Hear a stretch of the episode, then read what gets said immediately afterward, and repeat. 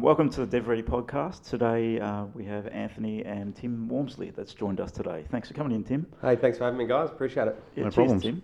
Um, the reason why we got Tim in, uh, we actually connected on LinkedIn. I'm pretty sure. Yeah, had a bit of a chat. I read one of um, your articles about we being one of Australia's fastest startups at the moment. So tell us a little bit about that. Uh, or being the yeah fastest yeah. start, it comes out of yeah. nowhere, right? When you get these things, it was just yeah. someone tagged us online, and we were like, oh, okay, yeah. you know, amazing. But yeah. um, no, it's a, it's a really exciting time. We were named in that list along alongside companies like Canva and everything yeah, else. It's which, huge. You know, mm. we look up to these companies as like yeah. where we want to be, and yeah. then to be in that same list was uh, was a it was a good start to the day. Yeah, I imagine it would have been that morning. yeah, yeah. yeah. So Tim is from a company called BenchOn. Um, tell us a bit about BenchOn and what you actually do. Yeah, so BenchOn is a, the world's first business talent sharing platform. So what we do is we allow businesses to earn revenue by loaning out their underutilized staff or their staff who are mm-hmm. sitting on the bench. Okay. Um, so when they're not using them, rather than letting them go, mm-hmm. they loan them out via contract to other businesses that need specialist or search support. Yep. So in that way, businesses manage the peaks and troughs of the business cycle with mm-hmm. paid contracts for their staff in the troughs when there's not enough work on, um, and then in the peaks when they need support mm. or they need surge support, they can find the highest quality people hidden inside other businesses at cheaper rates, yeah. rather than just going to a business and saying, mm-hmm. I need you to do this project, which is sort of top rates. So this is more like, yeah, I've got a spare person and mm. you know, you can have them for this this reduced rate. It's just sharing resources. That business doesn't have anything to do with what that person does at that other contract. Uh, yeah, so it's based on their skill sets and their specialties, but there's two parts here. There's skills underutilization and then there's productivity underutilization, yep. right? So um, any one of you, would we'd have multiple skill sets. We were talking before, you're yep. a project manager, you've got tech background, you yep. know, you do a bit of marketing. Yep. All of those skills, no, not many people would hire you for all of them in one. No, no, right? no. You're either going to get a marketing job or you're going to yes. get a project management job or you're going to get a tech yeah. job. Yep. Where, but on my platform, your profile will be listed based on all of your skill sets. Okay. So um, even though you're a tech company, mm-hmm. um, a marketing job might come up mm-hmm. and you might be on the bench, so you can go for that. Or a project management job might come up and you'd still get matched to that because yep. it, it looks at your whole skill set. So okay. therefore... Uh, businesses can maximize the use of their employees with their whole range of skill sets. Yep. Oh, and we've, we've seen plenty of case studies where that's that's worked really, really well. And then the underutilization part is, all right, well, you've got a project just finishing, mm-hmm. you've got nothing starting for three weeks.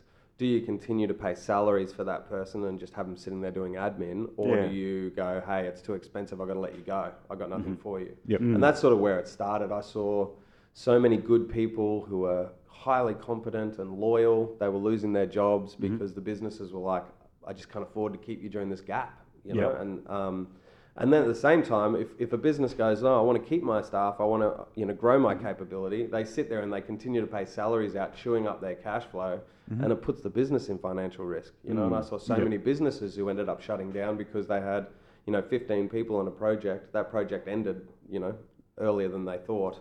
They had nothing for them. They tried to keep them on and ended up running through all their cash and closing. Okay. So that's not a position anyone wants to be in, right? So right. finding that balance is massively important. Yeah, it was a yeah. lose, lose, lose situation. Yeah. And, and um, I've always been someone who tries mm-hmm. to look for a win-win yep. in everything we yep. do. And, and that's exactly what BenchOn does. It's a win for the company with someone mm-hmm. on the bench, and it's a win for the company who needs a specialist support. And then it's yep. a win for the economy because our, it's strengthening our businesses and giving mm-hmm. Australians job stability. And so mm-hmm. they can, you know, spend more money and grow the economy. Yeah, it's an awesome concept. Is there anyone out there doing this? I've never heard of this before. No, yeah. no, actually. So when I started uh, BenchOn, I did a yeah. whole lot of uh, market research, and there was nothing mm. worldwide yeah. doing this. Mm-hmm. There are a lot of platforms out there where you can win work.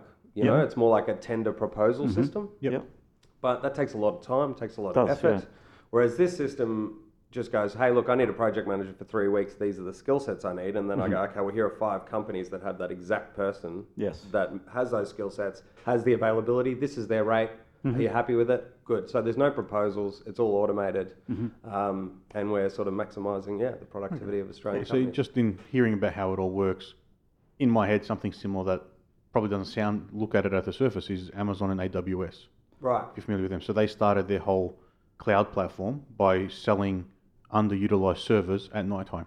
Right, yeah. So it's a similar concept. Concept-wise, it's similar to that, and that's grown into the biggest cloud provider now exactly across the world. So using the similar concept. And that's why, well, you know, we say, you know, um, mm-hmm. you know, in this day and age, the sharing economy um, is is is so powerful and what it can achieve. Mm. You know, you, if you need extra money, you don't have to cut your spending. You can go and use your underutilized car to drive for Uber, or you put your underutilized bedroom on Airbnb. There's a lot of opportunity out there now, isn't there? Yeah. Right. Yeah. So now what we've done mm-hmm. is create a platform where businesses can use their underutilized mm-hmm. asset, which is their employees, to mm-hmm. earn money when they need it. It's an know? awesome concept, awesome idea, and I understand why you actually getting some good traction out there in the marketplace. Yeah, sense. thanks. Was, yeah. Let's dive, let's step back three steps, Tim. So tell us a bit about your background and how you first, so what have you done in the past and what brought you into this sort of business and how did you yeah. get involved in it really?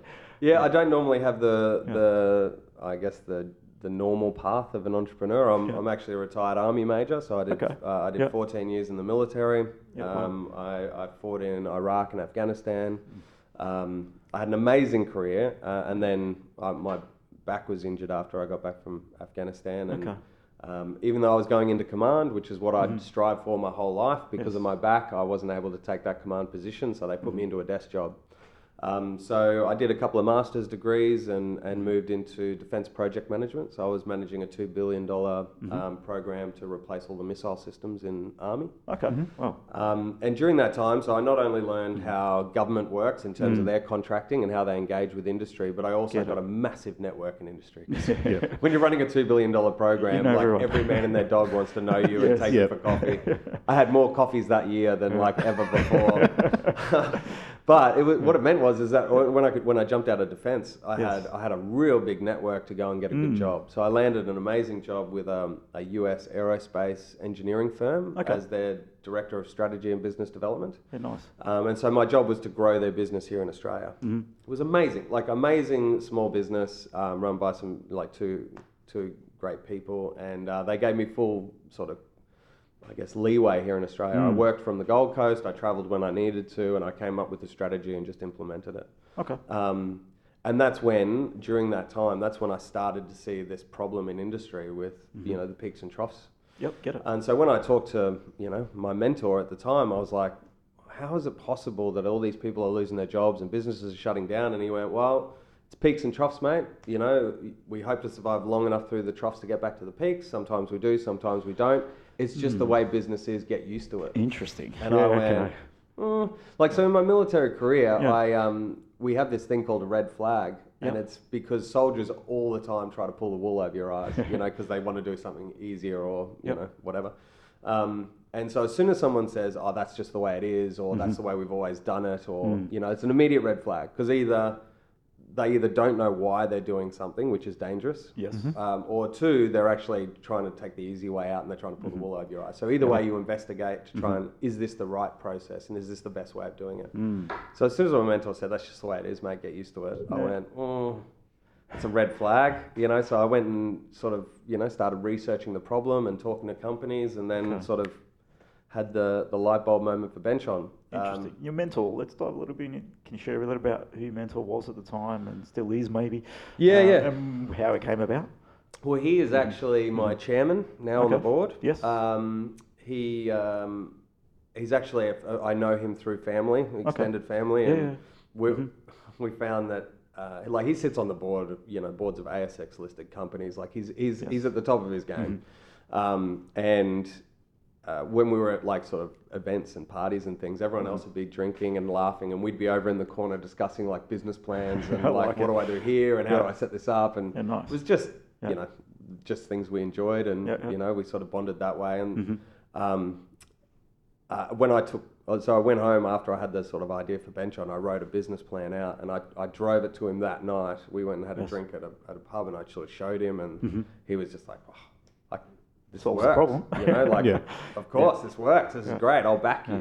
Well, yeah. So he, he was going to be my first investor. Okay. Um, and uh, yeah, so I, I mean, I'm, I'm trained as a systems engineer. So when yes. I had the idea, I sort of did all the wireframing for what I wanted the p- platform to do, and yes. I planned it all out. And uh, we went and took it to an I T firm and said, how much to build this? And they mm-hmm. said, oh, it's a million bucks. Yeah. And I could see the color draining out of Pat's face yeah. when it, they said it's a million bucks. And you could see, like, he's just like, I'm not giving you a million bucks, mate. Like, I was willing to chuck in like fifty grand, but yeah, yeah, you know, not I'm, not, I'm not giving you a million bucks, so you're on your own. Yeah. Um, and so, yeah, we, we didn't think it was going to work then. But basically, yeah, Pat, my mentor, he's been sort of, he's been there from the very first second that I had the idea, and mm-hmm. uh, he's been my chairman ever since. So oh, he's wow. sort of my Good big, story. big supporter. Yeah, no, that's important. I think we all need mentors in our life, and that's something you can reach out to, ask questions of, and having that caliber of experience is a great person to obviously uh, share some information about and, uh, and run ideas through. So yeah, awesome to have that experience on mm. your on your side, really. So it's good. So, yeah. yeah. So when you jumped over to that I T team and they gave you that number, yeah, was that yeah. going in blindly without knowing anything about software and I what sort of things nothing, cost? Yes. Right. And yeah. and now that I know, you don't you like what I did is I, I wireframed the gold standard of what I wanted. Mm. You know, and, and then I learned over time about um, the lean approach and doing yes. minimum viable products and yep. test and adjust and mm-hmm. you know, always going back to your clients. And now I look back at what I did then, I was like, oh my God, I was so naive. Yes. You know, no wonder they were going to say it's a million bucks. Yeah, that's yeah. the polished version of everything, yes. your wish list ideally. Right. Yeah. And and I think back now and go, geez, I'm so lucky I didn't have someone who was like, oh, I'll just give you two million bucks to get this started. Because I would have spent a million bucks on a mm. platform that would have yeah. looked nothing like the platform I have now. Well, there you go. And, you know, I would have had to rebuild and rebuild and... Yeah. Yeah. Um, you know, I'm just, I'm really lucky that I didn't have any money. yeah. It's yeah, an advantage sometimes. Take a different approach. You, yeah, we've met people that have thrown two, three hundred grand at things that just go nowhere, and it's pretty crazy. Right. The money they invest out of their own pocket. So yeah, lucky you obviously didn't get um, that early investment. So after that, so you got this expectation, million bucks. What did you do? What did you do next? I, I went home and I was yeah. sitting there thinking, oh, this is never yeah. going to happen. Like, how am yeah. I going to convince someone to give me a million bucks? Like, I was an army officer. Like, I, yeah. well, ex- I was like, well, yeah. how do you convince someone? Like, to me, yes. that was an enormous amount of money. And yeah. I was like, I'm, what am I, just going down the shops and go, anyone got a spare bill? You know, like, so I was thinking that this dream was dead and it wasn't going to happen. But, um, you know, when you when you latch onto an idea mm-hmm. and you just know, like, in your bones that this mm-hmm. is the idea, yep. right? Like, I couldn't let it go. So I was mm-hmm. like, okay, I've got to find a way. Yes. Um, and then I was researching on LinkedIn and I found um, Sebastian Eckersley-Mazelin, who's the yes. C E O yep. of Blue Chile. Blue Chile. Mm-hmm. He's actually ex-military, so him and I oh, had something in rapport, common. Yeah, definitely. Yeah. Yeah. So I just reached out to him um, because yeah. Blue Chile supported uh, non-tech founders to get their yes. their uh, platforms off the ground. So mm-hmm. I just connected with him on LinkedIn and said, "Hey, I'm I'm I'm a military officer. I was a military officer as well. You know, I've yes. been following you guys. I want to meet. I've got an idea." Mm-hmm. Yep. Um, so he uh, he gave me a lunch meeting, and mm-hmm. I pitched him, um, mm-hmm. and he went, "I love it. I'm mm-hmm. going to put you to my sort of head of startups. You've got to convince him yes. to get into the program." So I did mm-hmm. that. Mm-hmm. Then I had to pitch their. So I had then I had to do their um, their startup boot camp, okay. which mm-hmm. is basically, you know, the, the first steps in validating the idea, mm-hmm. you know, with customers and everything else. So I okay. did that. I got fifteen customers that had all signed um, papers saying, yeah, we'll be your first customers. Mm-hmm. You know, we'll be we'll pay you. Blah blah blah.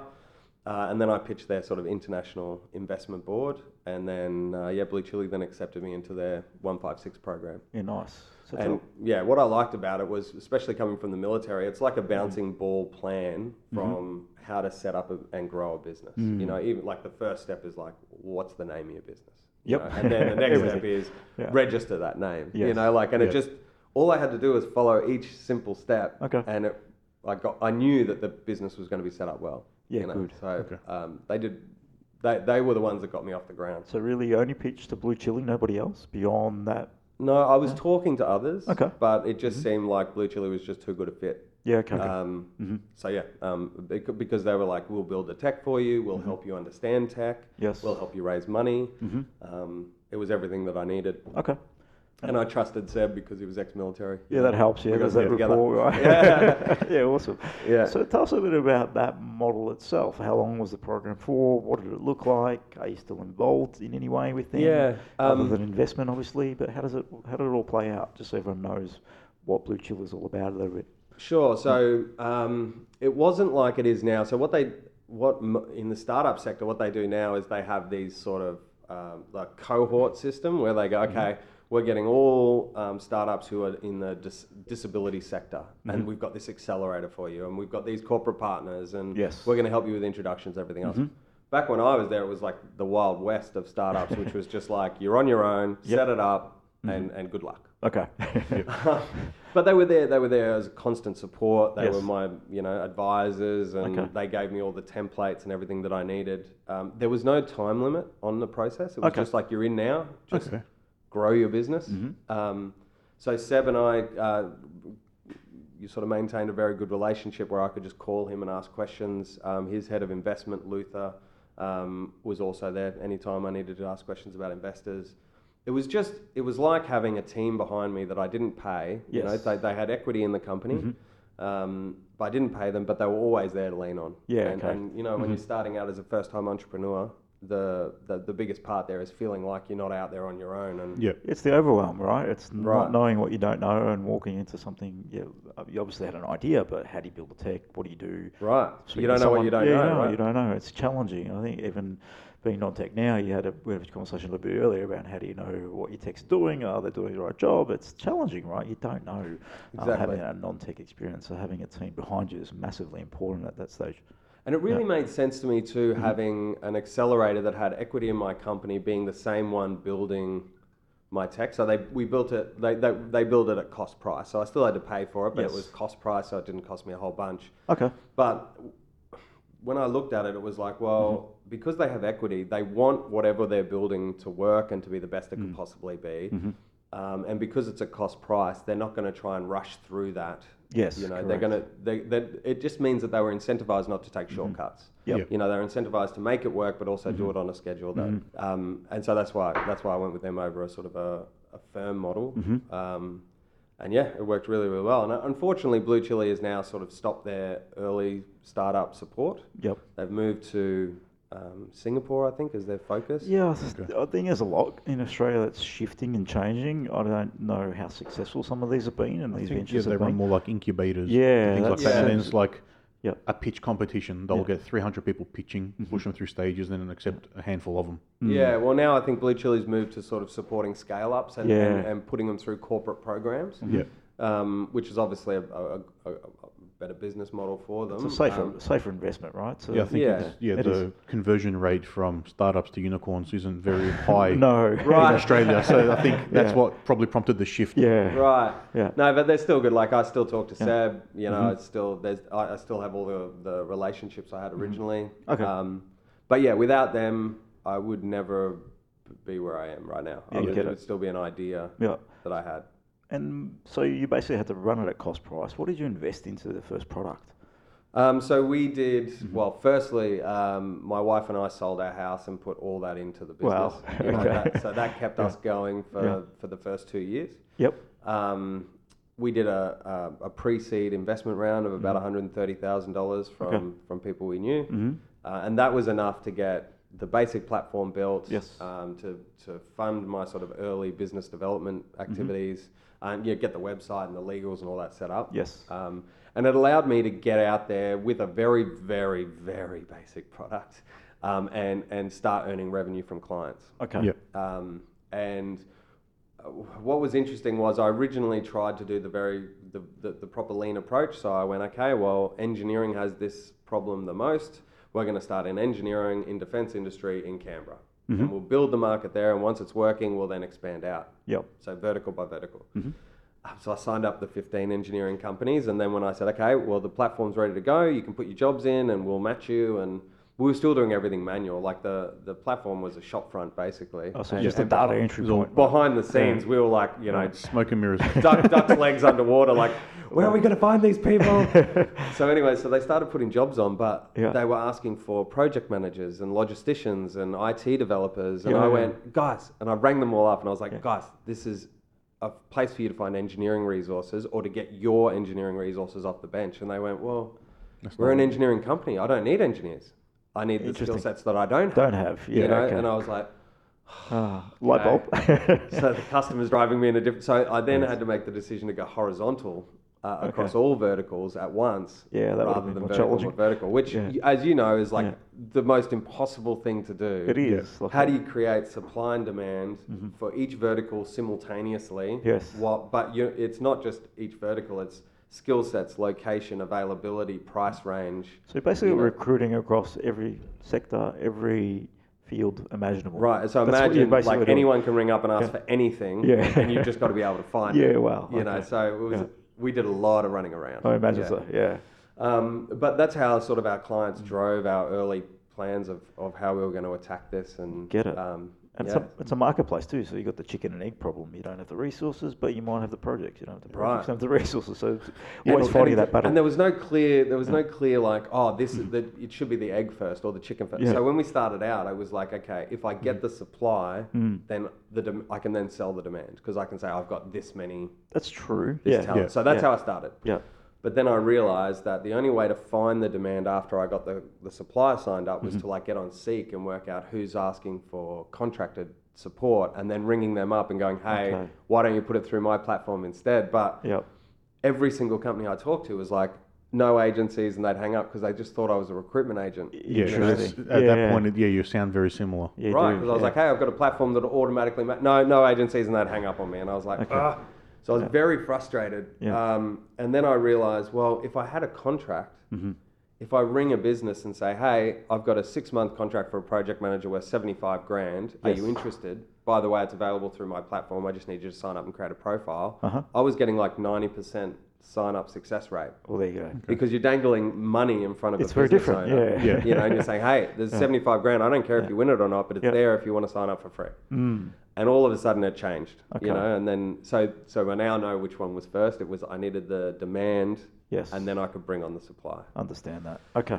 Yeah. So it's always an evolving business model that you've been working on there. So, always. Yeah, and I'm learning new things every yeah. single day. Oh, and you're working with customers to solve the problems, right? So every yeah. customer you deal with, you get new ideas, new concepts, then you've got to evaluate, is it needed?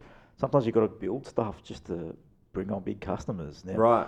who have you been targeting through this process? Are you targeting small, medium, large? What does it look like? Yeah, so in the early days, I, I targeted small because mm-hmm. uh, as a startup, you don't have time to wait for the enterprise sales cycle. Yeah, correct. Which is like twelve months plus. Yeah, it can yep. be more. You know, yeah, we would have died plus. waiting. Yeah. So I, I focused on small business and we signed yeah. up. We were pretty successful. So in the first two and a half years, I think we signed up about five hundred companies. Okay. Um, the problem was, um, even though the, the the premise of the business is built on the fact that every business has peaks and troughs. So yes. they therefore have supply and demand mm. depending on when they're at. But in a general term, enterprise has all the demand because they're winning all the big programs. Yes. Mm-hmm. Uh, because they've got big B D teams and marketing mm-hmm. and everything else. Mm. And the small business has all the oversupply because they don't have the ability to find contracts whenever they need them. Correct. So what was happening was our small business, even though uh, the small business market, even though it was growing steadily, Um, they were putting on speculative jobs, so tenders. You know, they hadn't won the work yet. Oh, okay, so just so, throwing up oh. a tender for so someone else. So they were going, and, yeah. "Oh, I've been offered to bid for this work. I need yep. three people." You mm-hmm. know, and then they'd put it on my platform, and we were more than happy to support. We were like, yeah. "Oh, if we can help small business win more work, great." Yep. But because it was speculative and it wasn't in hand, mm-hmm. they'd put the job on. We'd match them. They'd go, "Yeah, okay, cool." They'd put that person forward, but then there's a tender response period. There's yes. then like so a contracting period. Delay and a wait. It could be yeah. two, three months yeah. before they actually get a contract. Mm-hmm. Um, so, firstly, available staff weren't then available when oh, the things changed. So they were using yeah. the same model they were doing previously, which was get people on in preparation for work. Right. Project doesn't come in, but then they've got resources sitting there. Exactly. So yes. we were exacerbating the problem. Yeah. Okay. Um, Make it yeah. easier to bring people on board. yeah, yeah. And the other problem was is yeah. that there were then some small businesses who went, oh, well, this is awesome. So they just scraped every tender platform, like OzTender or anything. They grabbed every single job, whether it suited their company or not, and yep. they'd just put it on the BenchOn and go, well, if another company can give me all the people, I'll bid for it. And, and make it clip off the top. I'll just make clip off top.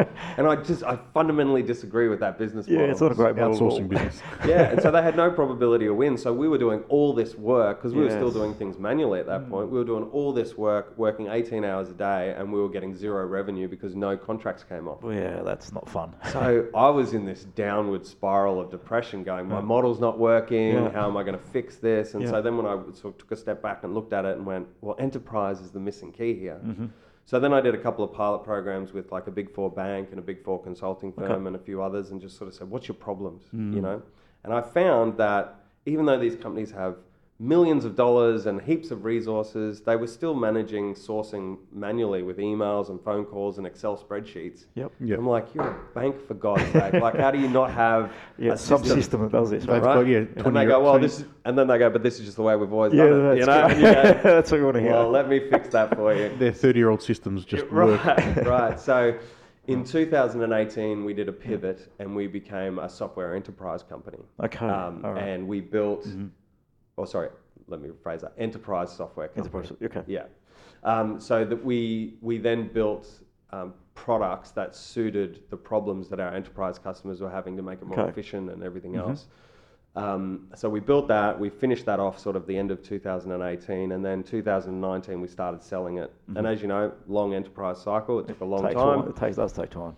It wasn't until we won um, the Defence Industry Startup of the Year uh, yep. at their at their big awards, which was like it was like the Oscars, you know, like they had celebrities announcing the nominees. Okay. Everyone was in tuxes, you know. Cool. There was like it was it was just, probably the uh, richest projects in Australia. Right, it was it was unbelievable. They had every big player in defence industry there, and we won it. And the, the what the judges said about the company was just broadcast to every major player in the industry. And yeah. that night, companies that I was having mm. trouble getting meetings with, the C E O, the global C E O, would walk over and just drop his card on the table and go, "Love what you're doing. Let's yeah. have a meeting next week." That makes life so, a bit easier, doesn't so, it? So, so yeah. from October, everything just changed. Okay. Like and this all is October. Of a sudden, what year are we talking?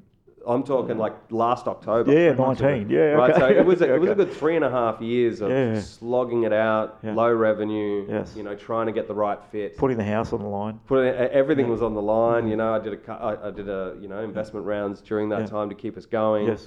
Uh, but then it all just sort of fell into place, and, and all, mm. we were, I guess we were validated yes. in, in that industry. So yeah. um, before Christmas, this last Christmas, we just had like enterprises closing, like bang, bang, bang, bang. Wow. And, and now we've got mm. a pipeline that's just, yeah. I'm at the point now where I'm, yeah. I can't keep up with, with the pipeline that I've got. So I've yeah. gone from like three and a half year drought yeah. to now just like overflow, catastrophic success. Like, how do I how do I stop? It's the... a better problem to have, isn't it? Right, right. I actually love this problem. Yeah. I love this problem. But yeah. um, that's exactly it. And it was we've now hit that product market fit. We know that mm-hmm. the enterprise products are what they want. Mm-hmm. Behind that, we've got our sort of collaborative network, which connects all businesses through all enterprise products together. So that's where the true power is. You know, a business can come on like an enterprise and they can buy our products to make their processes more efficient and their sourcing more efficient. Mm-hmm. But if they bring on a thousand companies that normally do work with them, those thousand companies then get added into my, glo- my my national network, and then they provide more supply and demand for everyone else. So it's this so compounding effect. And um, I imagine, depending on how big this gets, it's going to make a massive impact to resources. And if it gets becomes global, and if you're talking to these C E Os, it can quickly become global, right? Right. Um, and like you said, the peaks and troughs. We have people sitting. We're going to office ten guys here. We've got some people overseas as well. But we have peaks and troughs, and we've gone through those, and then you're just trying to save money at that time and just not spend as much, and um, and that's probably not the best way to do it, but that's what you do when you're in that right. sort of world, in a small business sort of world. Um, So having that, imagine a global presence of a business like that, the amount of efficiency you'll drive. So it's pretty cool to think about how big this could be. Um, and that's probably why I got written up, basically. Yeah, yeah. no, and that's exactly yeah. it. So we've got one mm. client at the moment who's who's going to trial our system in five countries in Europe. Yep, well. Um, and then if that works, they're mm. going to roll us out across mm. one hundred twenty-three countries. Yep. You know, they're oh, a global that's, player. That's bang. You awesome. Know, and once yeah. once that happens, mm-hmm. like, so that's happening yes. this year. So mm-hmm. this year is when mm-hmm. we go global. Um, yeah, huge. We've had uh, companies from fifteen different countries register their formal interest. So mm-hmm. as soon as you're ready to come out, you yep. know, we're ready. Mm-hmm. But we design the enterprise uh, products to be sold SaaS. Yeah, okay. You know, so we can yep. sell them overseas. I don't yes. need to go and set up offices and teams. I can just oh. support yep. from here. Mm-hmm. They use it internal. And then yep. when they've built a sort of a ready-made market for mm-hmm. us over there, that's when we can invest yep. in the country and build a national network in each of those countries. And if you think then where we're going, like have a look at how fast globalization is happening and yeah, how it's... small the world's getting. Um, we're talking about optimizing the sharing of talent nationally. Mm-hmm.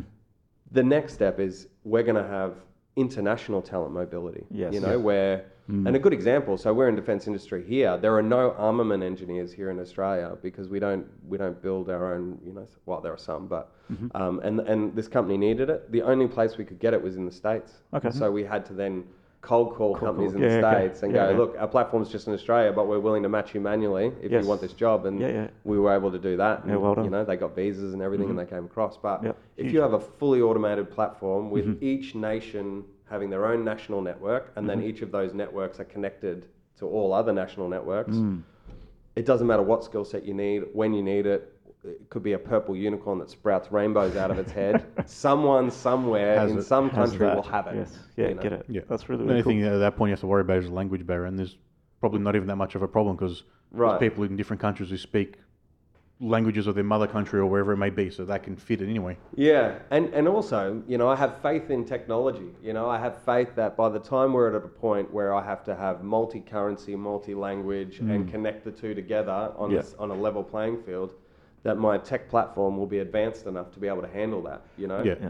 we can always build to fix future problems. Mm-hmm. Um, yeah, so as long as I got the right people in the team, we'll we'll be able to handle all the problems that come up in the future. But still, it's exciting at the possibility of what could happen. What's yeah. the What's the big vision for you? What where do you where you, are you planning to be? What are your goals? What are your objectives? Um, so, I mean, if you look at it, so our mission is to give Australians job stability. You know, okay. and because I, I actually think that that's the the basis for economic growth. Mm-hmm. Um, you know, I know the casualisation of the workforce has come in, and flexibility, and and you know, with the new generations coming through, that that's important to them, but. Um, I think as a, as a society, we've made the mistake of thinking that flexibility and all of that is, is the most important. Mm. But what's most important is that we have a strong business base yes. that have strong employees who are trained to the best of their ability, mm-hmm. um, and that they have Australians have work whenever they need it. You know, if you look at the underemployment figures, the underemployment's actually rising, even though employment's mm-hmm. dropping mm. or, or unemployment's dropping. You know, so that is a symptom of a bigger problem, and so that's uh, I mean that's ultimately my my social impact goal okay. is, is to do that. But if we look at where do I want to take the company, um, we'll you know we're very very close to to having almost one hundred percent ownership of defence industry, which is which Huge. is coming this year. Yeah, that's massive. Which gives us a very big mm. competitive advantage. Yeah, it um, does. And mm-hmm. defence industry is one of the hardest industries to break mm-hmm. into. So yeah. if we can do it in the hardest industry possible and break that and own it, you yeah. know, then it, mm-hmm. we naturally then will filter into all others. Mm. Yeah. Um, but yeah, they reach a majority of other industries anyway. Right, exactly. It's, it's, like, it's like a hub and spoke, needs. you know, yeah. a wheel spokes, you know, and defence is in the centre because defence uses every other industry. Telecommunications, yeah. rail, construction, mm. you know, it's all there. Um, so, yeah, it's a natural starting point, which is what yep. we're going through. What's your, uh, cheeky question, what's your relationship with recruiters? Actually, okay, so this is an interesting story. So when I first yeah. started this, I was like, oh, I wonder I wonder how the recruitment industry is going to take us. Yeah, the recruitment like, industry is humongous. Yeah, it's a massive industry. There's like twelve thousand yeah. recruiting companies yeah. here in, just here in Australia. Mm, yeah. Um, so I was worried, yep. but what actually happened in practice was mm-hmm. recruiters are using my platform to get their job seekers out on more contingent contracts, you know, while they wait to find their career of choice. Okay, so they're actually okay. utilising it as well. So they're so, utilising mm-hmm. it to win more contracts for their people yes. while their recruiters can mm-hmm. focus on finding the best long-term career. Okay, get it. You know, and that's... Yeah. So they're um, registering as a business with spare resources. Yeah. Pretty much, okay. yeah. Right. Because if you think about it, it's a loophole because yeah. yeah. we're, we're purely business to business. We don't deal yes. with individuals. Yeah. You yeah. have to have an A B N. You have to be a legitimate trading business in Australia. Uh-huh. We vet each company. Mm-hmm. But if you think about it, a recruitment company has people. Yes. Yeah.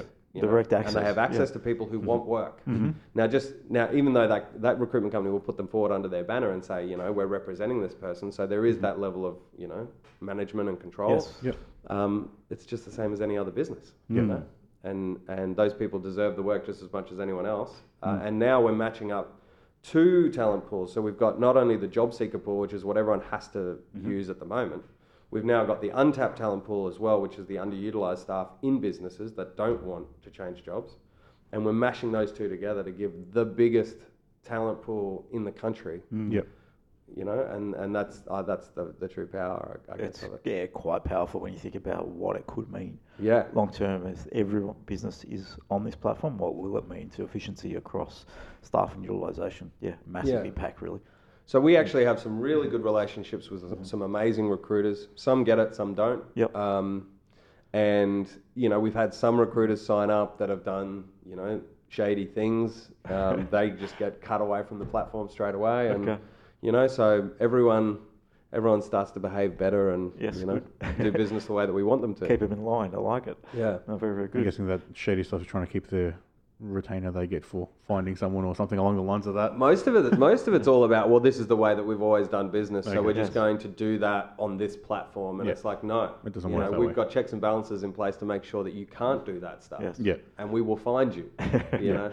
Um, so yeah, there's a, a word of warning for you out there. Yeah, exactly. We've got that's it, and we've got all these red flags built into the system, so the ah. system senses when we've hit a behavioural case study where something could be going wrong, mm-hmm. yep. and then our client relations managers then investigate both sides and yep. find out what's going on. So okay. um, we've actually, that's actually further increased the relationship we have with our clients. Like yes. they, they're happy to take our calls, they've mm-hmm. got relationships with my people, they want to do the right thing because they want business to be better. Yep. Yep. You know? Very um, good. Yeah, so love so it. It's actually working it's quite well. It's a cool well. idea, awesome concept, and I see it yeah making some big impacts across the next few years. But clearly, if you're in um, defence and owning that market, that's a that's a huge win. Yeah, yeah. no, thanks. No, yeah. it's go- it, yeah. this year is going to be a full-on year. I'm going to look at least five years older by Christmas. Much more grey hair, but um, it's we're now we've hit that exciting phase of the startup mm, where yeah. it's not.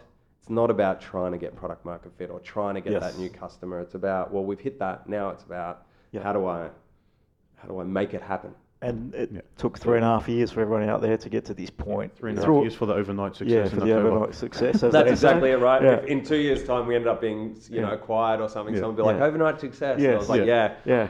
Almost lost my house doing this. You didn't, see me, you didn't see me crawled up in like a, yeah. you know, the fetal position on the couch going, it's not working. yeah, that, that's all people see is just the day the news is announced, not what yeah. happens before. Yeah. Even Lionel Messi, the soccer player, says it's like, it's an overnight success, but it took him seventeen years of practice. Yes. That's right. Before he got his LinkedIn contract. Was the same, right? Yeah. Yeah, yeah, all of them are. They're all yeah. the same. Yeah. So how do you see the challenges you're facing now differ to when you were starting up and trying to define your product and what the startup looked like? Um... Because it's yeah, it's a different set of challenges now, and it's a different mindset you have to be in to yeah. grow from nothing to grow with something that you can work with, and then manage yeah. that scalability, right? So, so like you were talking about earlier, you might need a, a dedicated project manager, someone that sees the long-term vision, right, as well as the local or the now vision. Right. Yeah. No. I mean, uh, okay. So in the early days, you you're you're thinking about the original concept. Right, and yes. you're thinking at a very high level. Mm-hmm. You know, we did a very basic M V P um, that sort of addressed that high level. But as you evolve through and you get more engaged with your clients and you have more case studies and more use cases, and mm-hmm. it becomes so complex. So then it's about, okay, well, what was the original concept? We got yeah, tick. We got that one. That's yep. good. Now it's about, well, how do we manage the ultimate complexity of this, and then how do we make the complex simple? And how do we make it like enjoyable for people? Mm. Like uh, multi-industry contracting is one of the most complex things that anyone can do, because every business is different. Every business does business differently. They have different processes and different structures. And we support everything from global corporates down to startups, you know, and how do you create a platform and a process that suits everyone? And, you know, so that that's where we're, that's what the journey that we've been going through now. And even yeah. now, with all of this sort of, you know, enterprise success we're having, each enterprise comes on and they just they want something just a little bit different, just or just to suit their needs. Well, yeah. Could yeah. you do this feature for us and yeah. everything else? So that's why my tech team want to punch me in the face, is because every day I come in and go, guys, I've sold this. Yes. Yep. By the way, you've got to just do, do this, this. Yeah. And, and build this. And by the way, I need that in three weeks. And yeah. they're like, but that's six months worth of work. And I'm like, that's why you got shares, buddy. Crack on. Like. Yeah. Um, But yeah, so it's now it's about um, execution. Yep. You know, how do yep. I mm. one make sure that I'm rolling it out the way that they want it? Mm-hmm. Two, how do I make sure that I'm keeping them retained and that yes. I've got a good relationship with these mm-hmm. clients?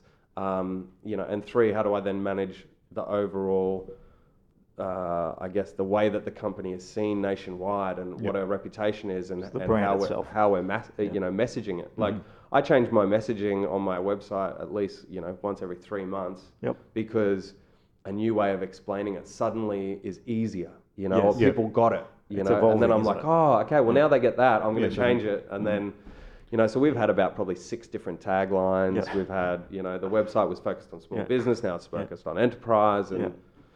it's what it is. I, I, I basically, it's like every week I have to stop. I have to take stock of where we're at and mm-hmm. go, well, what is the current situation? Not what I assume it was. Mm-hmm. And then look at it bare bones and go, okay, now what's the action I need to take?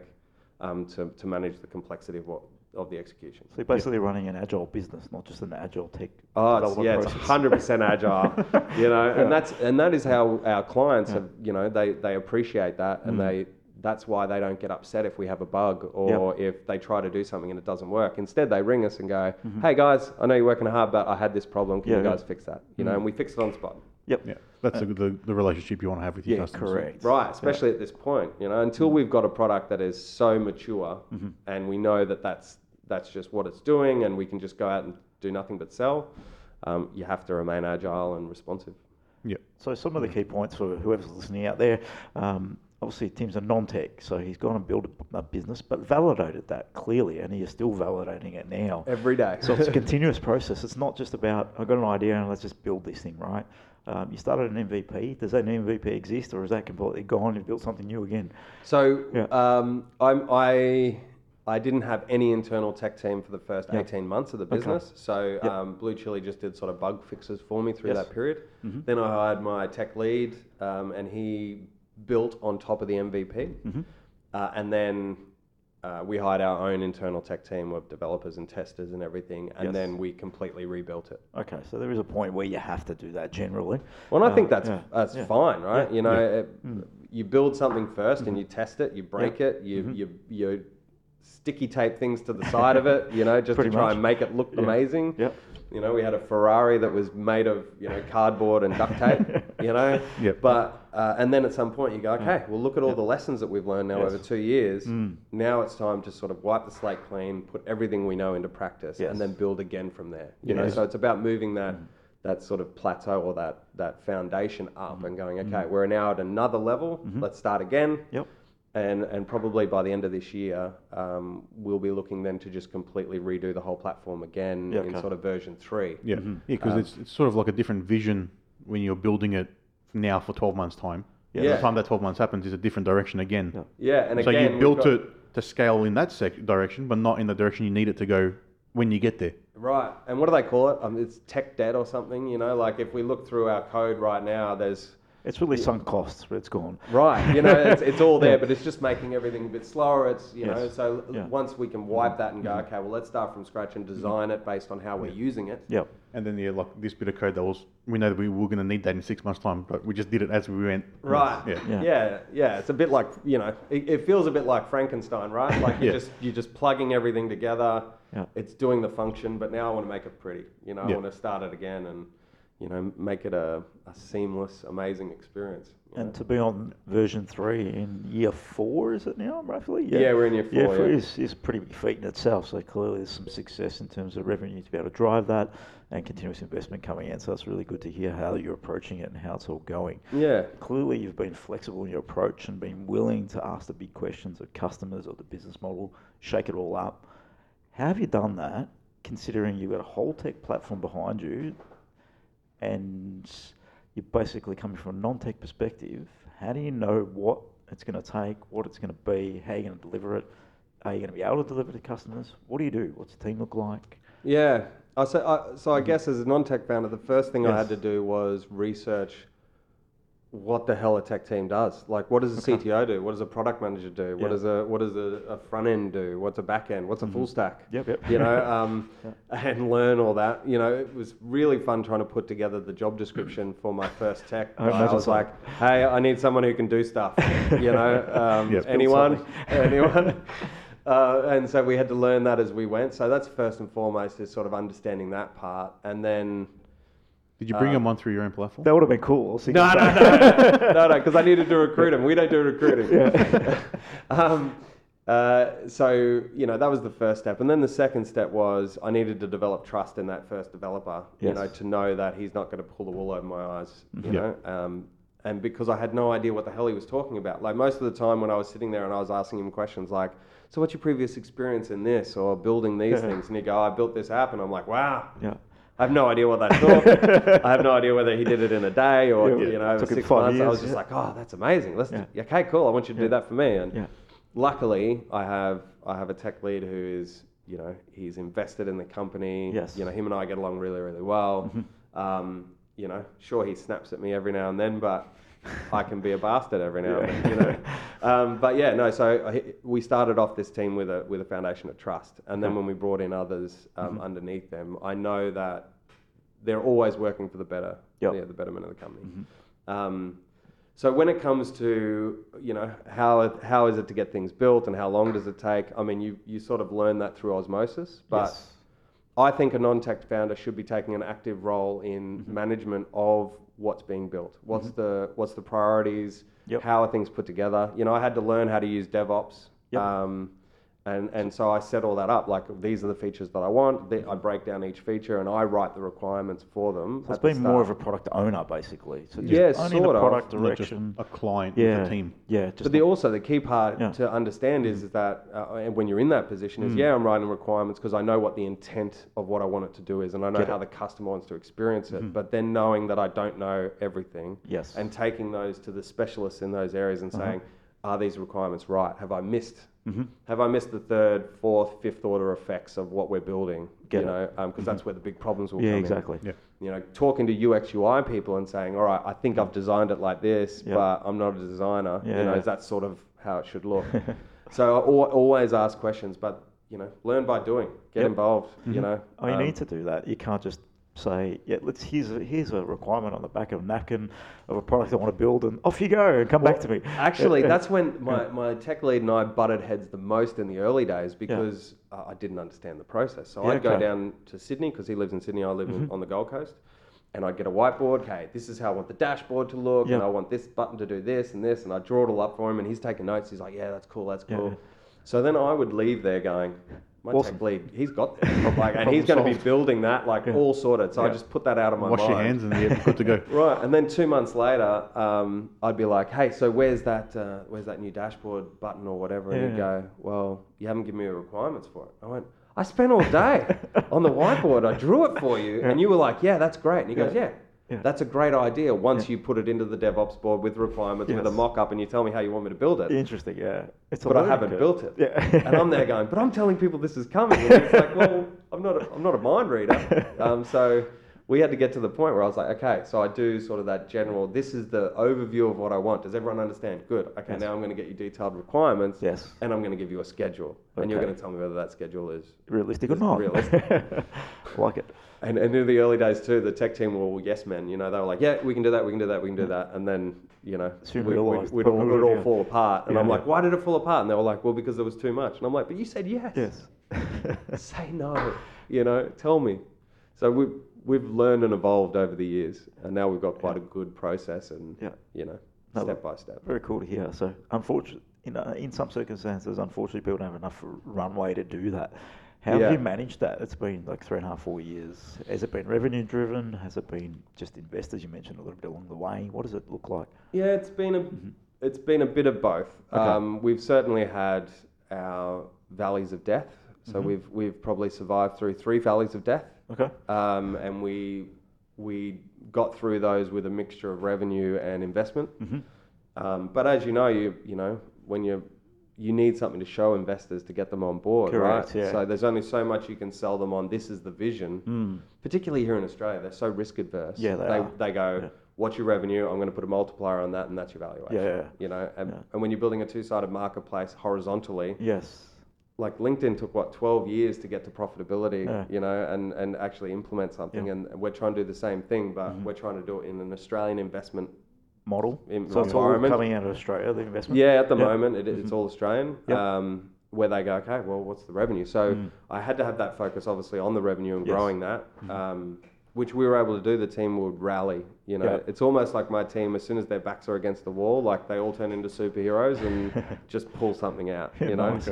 Yeah. Um, so yeah, it was a, it was a mixture of both, but in the times where revenue was, was low, mm. we, we had the backing of a really good investment. Yeah, group. Very good. So how big is your team? How big is the tech team, operations? What does yeah. it look like? Uh, we run a very, very lean team. We've got seven people. Yeah, nice. Um, yeah. And uh, we now service over you know, seven hundred fifty clients yep. uh, across the country. Mm-hmm. Um, so we've got a four-person tech team, uh, myself and the C O O, and then uh, we've got a director of strategy and business development. Yeah, very cool. Um, so and Yeah, we've even evolved our mm-hmm. sales and everything else. Like in the early days, we were doing cold calls mm-hmm. to small business. We've now moved away yes. from that. Now it's all enterprise sales, mm-hmm. so um, it's much more deliberate. Mm-hmm. Um, you know, so it's constantly looking at how do we streamline it? Do I need an additional person? Yes. How do we keep our costs low to maintain the best chance of, of giving us the time we need, mm. but at the same time as delivering what our clients need? Yep. And the way that we've done that is through automation in the platform, allowing mm-hmm. the tech to do the ma- majority of the work for us, okay. um, and then strong relationships to to grow our network through. No, very, very good. So mm. it's not a big team, clearly, and um, seven hundred fifty clients.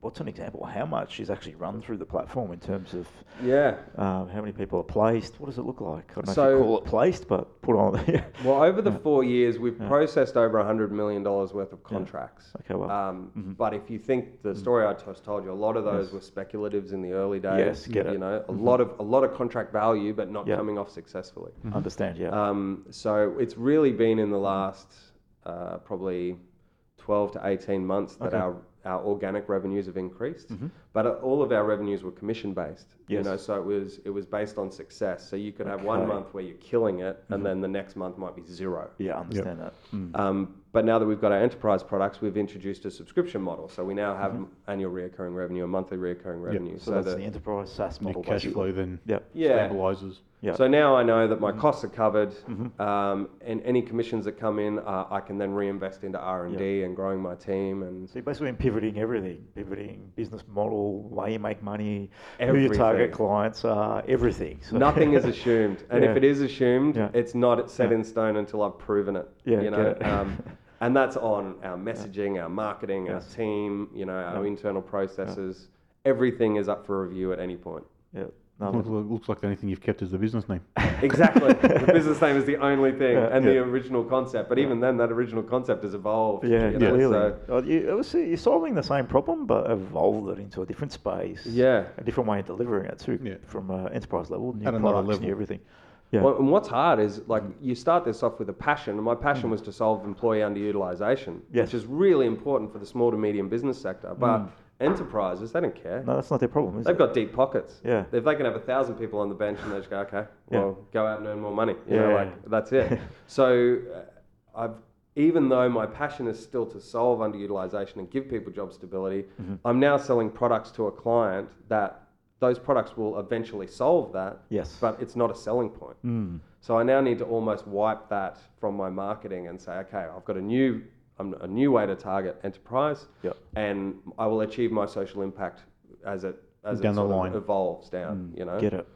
Um, and that was hard because I was so invested in that that story of saving jobs and saving businesses, yes. and that was my pitch. Mm-hmm. And then to just wipe all of that mm-hmm. away and just go mm-hmm. to a you know some sort of an enterprise sale, it, yeah. was, it, it took a lot. I fought it. I fought it a lot until my yeah. board sort of went, Tim, your customer has changed. Yes. Your messaging has to change. Everything has to change. Let it go. Yeah. Yeah. Well, if it's not working, it's not working. And you can either fight that battle up that hill that's never ending, or you can choose to retreat, take another path. And I think, yeah, clearly you've done the, made the right move there, and you might be able to fight that battle down the line in terms of how you approach it. Yeah. yeah. But you certainly need to be comfortable with change. You oh, know? yeah. You can't, you can't run a tech startup without yeah. being comfortable with change, because it'll yeah. change daily. Yeah. Yeah. yeah. So... going back three and a half years, if you, you, you, you walked up to Tim, had a beer with him, what would you say to Tim to be ready on this journey and what to expect? What were some of the things you'd give, some advice to maybe smoothing out that process a little bit for Tim? I would love to, I would love to explain, like, okay, this is our position now, four years later, and this is yes. why we went to that point. Yes. But I reckon, you know, three and a half year old, you know, Tim would have just gone, maybe you don't know what you're talking about. You know, I know what's happening because yeah. I was I was so sure yeah. on it. I was yes. arrogant. Yep. Um, so I guess the only yeah I don't I don't actually know what the yeah. all it is is just um, you know stick with it. It's gonna yeah. it's gonna get where you need to go. Yeah. You just need to, mm-hmm. to stick it out and be open minded. Yeah. Um, yeah. I think it's, yeah the the things you've learned are because you've gone through through the process. Things. Right. If you don't go through them, you're not going to understand yeah. them. That's yeah. exactly right. I, yeah. I, I tell that when people have kids. So people were telling me all this advice before my first kid was born, Yeah, or whatever. Yeah, yeah, you kid's go, yeah, but that won't be my kid. Oh, the, the kid's born, but it's completely different, but you don't understand half of what they're talking about, no, even if they're trying to explain no it to you. There's no context there. Because you don't, yeah, yeah, the context isn't there of having one. Right, yes. And I still remember I um I was told by one of the guys at Blue Chile, they were like, mate, you know, this is going to take years for mm. you to build and get there and everything else. Yeah.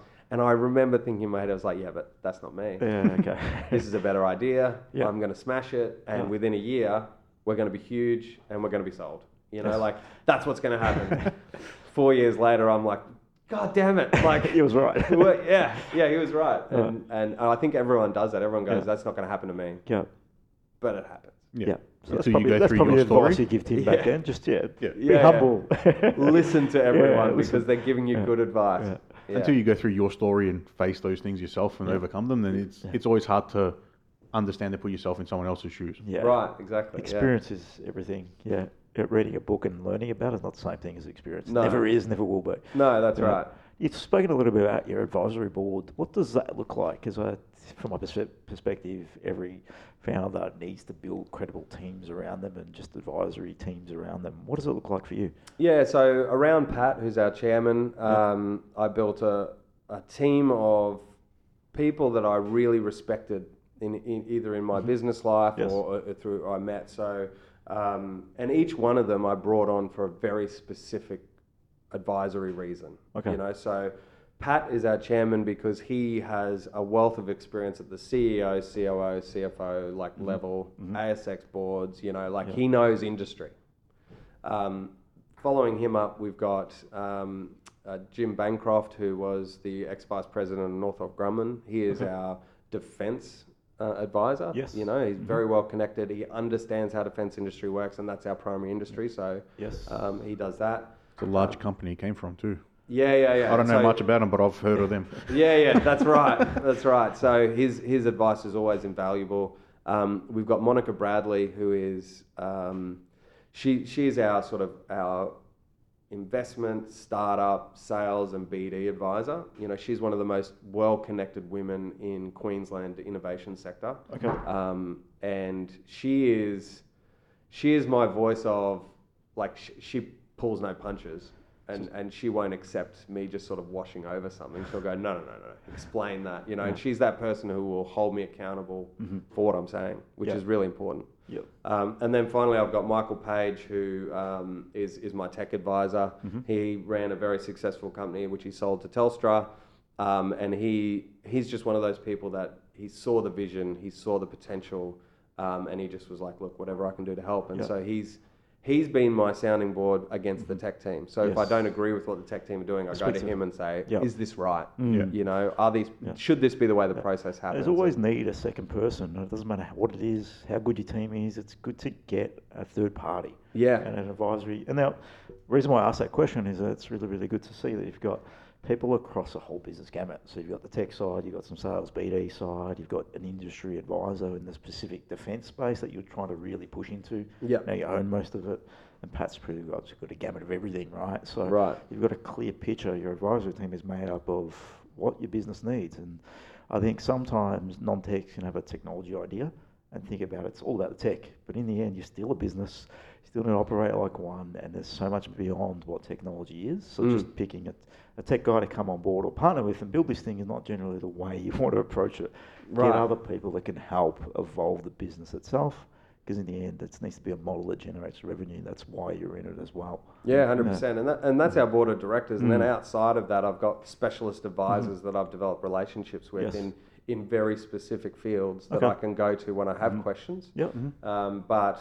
the majority of the time, my board is mm-hmm. is, is, is got most of it covered. Yeah, and it's yeah. good that you've got a group of people that are there to advise you, not pat you on the back. Right, yes. right. And that's I said that to them at the start. I was yeah. like, I don't want you to just sort of be a yes board and just, oh yeah, whatever you think, you know, yeah. good good job. I don't need that. I need someone yeah. to tear mm-hmm. apart what I'm saying and go, mm-hmm. I think this is the right decision. Mm-hmm. Yeah, you know. Yes. Yeah, you need that sounding board and verification from them, not just agreeing with you and saying, All right, yeah, whatever, your idea, you run with it. Yeah, if know. you find a yes man as an advisor, you just drop him. You know, I don't like know, that. yeah, I don't know where I heard it, but I, I think it's something along, if you've got two co-founders that always agree, or two people that always agree, you only need, you can get rid of one and you're fine. Right, so right. So you don't need that person. You want someone that's going to challenge you. Well, that's a challenge of thinking, right? That's exactly yeah. how Katie and I operate. So Katie's my wife. She's actually the co-founder and C O O of the company. Mm-hmm. We, in, in terms of our experience, we are yin and yang. You know, I was more of the B D, sales, um, you know, strategic level. Mm-hmm. Katie's been running the back end of businesses like her whole life. So okay. she's in the accounting, admin, ops space. Mm-hmm. Yes.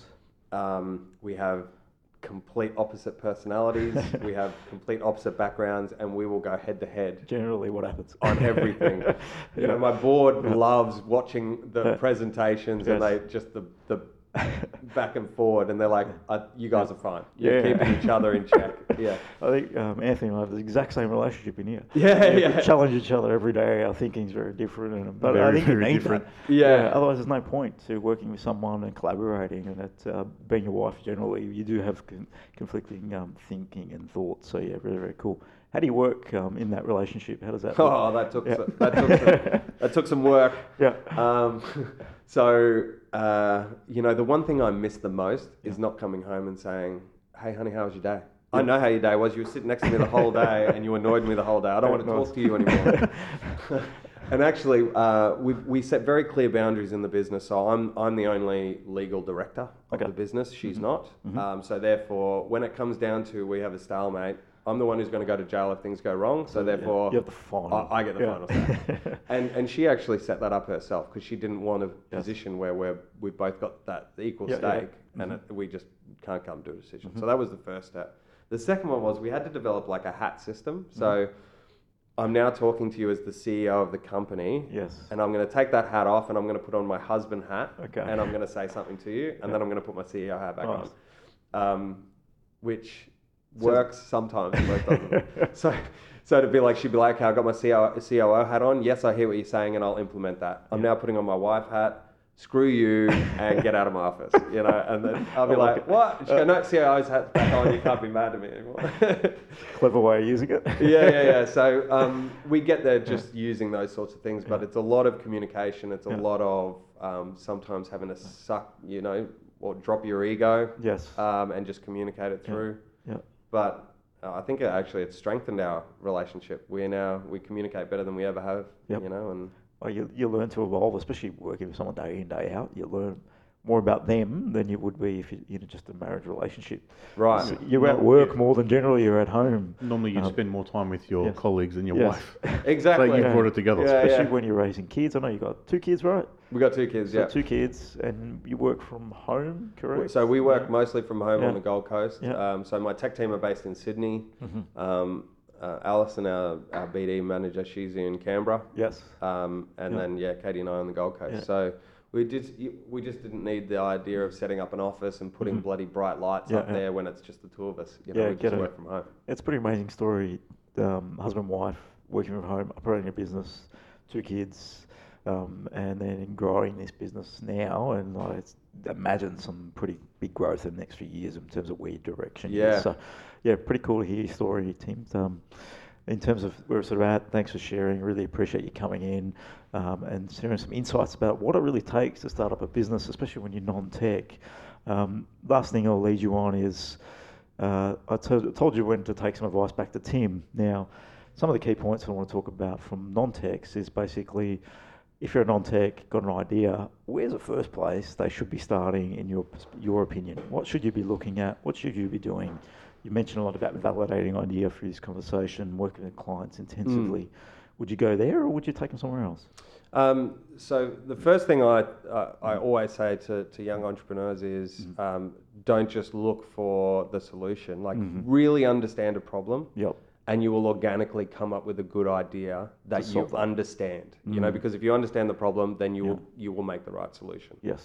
Um, so that's the first step. But um, I actually had a number of business ideas through my military career, and each one of them I learned a lesson. And the first okay. one um, was I, we because in the military we move around every two years. We had yes. cats. We couldn't have a cat door because we were always in a rental. Uh-huh. Um, so I I designed a you know to. you know, the, the screen doors. Yeah. I designed like an attachment onto the screen door, yep. so you could ha- you could take it with you, and it always had a cat flap. Oh, so you just basically ex- so you just plug kept it the in. Screen door half open, and yeah. then filled yeah, it in with glass and a door. Yeah, right, right, cool. right. So yep. I was thinking, this is perfect. Like, yes. boom, light bulb. Yep. And so I went away, and I then designed designed yes. it. I was almost at the point of going and buying the resources to develop a prototype. Yes, and then I went, I'm just going to just search Google. And there was an Australian company yeah. that was based in the same city as I was yes. that had been doing this for five years. Well, do your research. Which, with the exact product, you yeah. know, and yeah. I was do like... Do your research first. I just wasted like a month of my time but because did I didn't waste. do you my learned. market research. What did you learn from that? Yeah, the market very research. first thing you yeah. do when you have an idea is you do market yes. research to see is anybody else doing yeah. this. And if they are, I thought you were going to say the problem was you set up a prototype and you walked through and the door was too small for you to walk through. Yeah, yeah, yeah. yeah.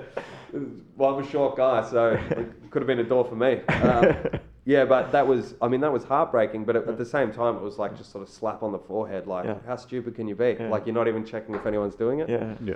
That's the first thing you need to do, market yeah. research. And yeah. then and then once you've got that, the next step is to go and talk to someone. So that's mm-hmm. Blue Chile always said, like, after every step you went through, it was like, now get out of the office and go talk to your customers. And validate it. And validate yeah. it. So you, you do your market research, and then you just go and invite someone for a coffee and say, hey, I've yeah. got an idea, I just want to run it by you. Would do you think this would work? Mm. You know, and the information that you get out of them is... It's gold, right? Huge. Yeah, because they're in the space, they're in the industry, they're probably your target market, or clearly they would be if you're talking to them, mm. and they've got the background knowledge to fill in the gap that you don't know about, right? Right, and yeah. most, like most people are very willing to help, very mm. willing to have the conversation. Like, I'm, mm. I'm amazed at how much people will yeah. do.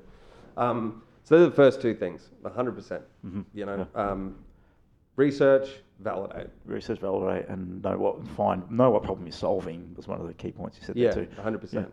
Yeah, yeah. Um, and, and you see it all the time. Like uh, I see a lot of university students that I've been mentoring mm-hmm. that mm-hmm. they're in university, they love the startup scene, they go, I want to be a startup founder. And I go, yes. okay, what do you want to do? And they go, oh, well, I'm thinking like a, you know, a coffee app where you can order it. And I'm like, mate, it's all been done. You know, yeah. like stop looking for yeah. something easy. Yes. And solve a problem. Yeah. Nice. Yeah. And I think we'll leave it at that, Tim. I think. Um, yeah. Solve a real problem. Before we go, just let everyone know where they can reach out to yeah, you and find definitely. more information. Yeah. Sure. Yeah. Um, so uh, we're at bench on dot com yep. is our website, and you can sign up for free from there. Um, mm-hmm. But I'd be more than happy if yeah. anyone wants to connect with me on LinkedIn. That's yeah. my main platform because yes. we're business to business. Yes. So connect with me on LinkedIn and, you know, follow the journey. Mm. Well, it's been a pleasure, Tim. Thanks for coming out. Thanks, really Tim. appreciate you. Uh, dropping in when you're in Melbourne, just on a trip to see some customers, come out and share a podcast to um, the startup community. Thanks, no, Tim. Thanks very much for having me. It was thanks, fun. mate. Thank Cheers. you. No worries.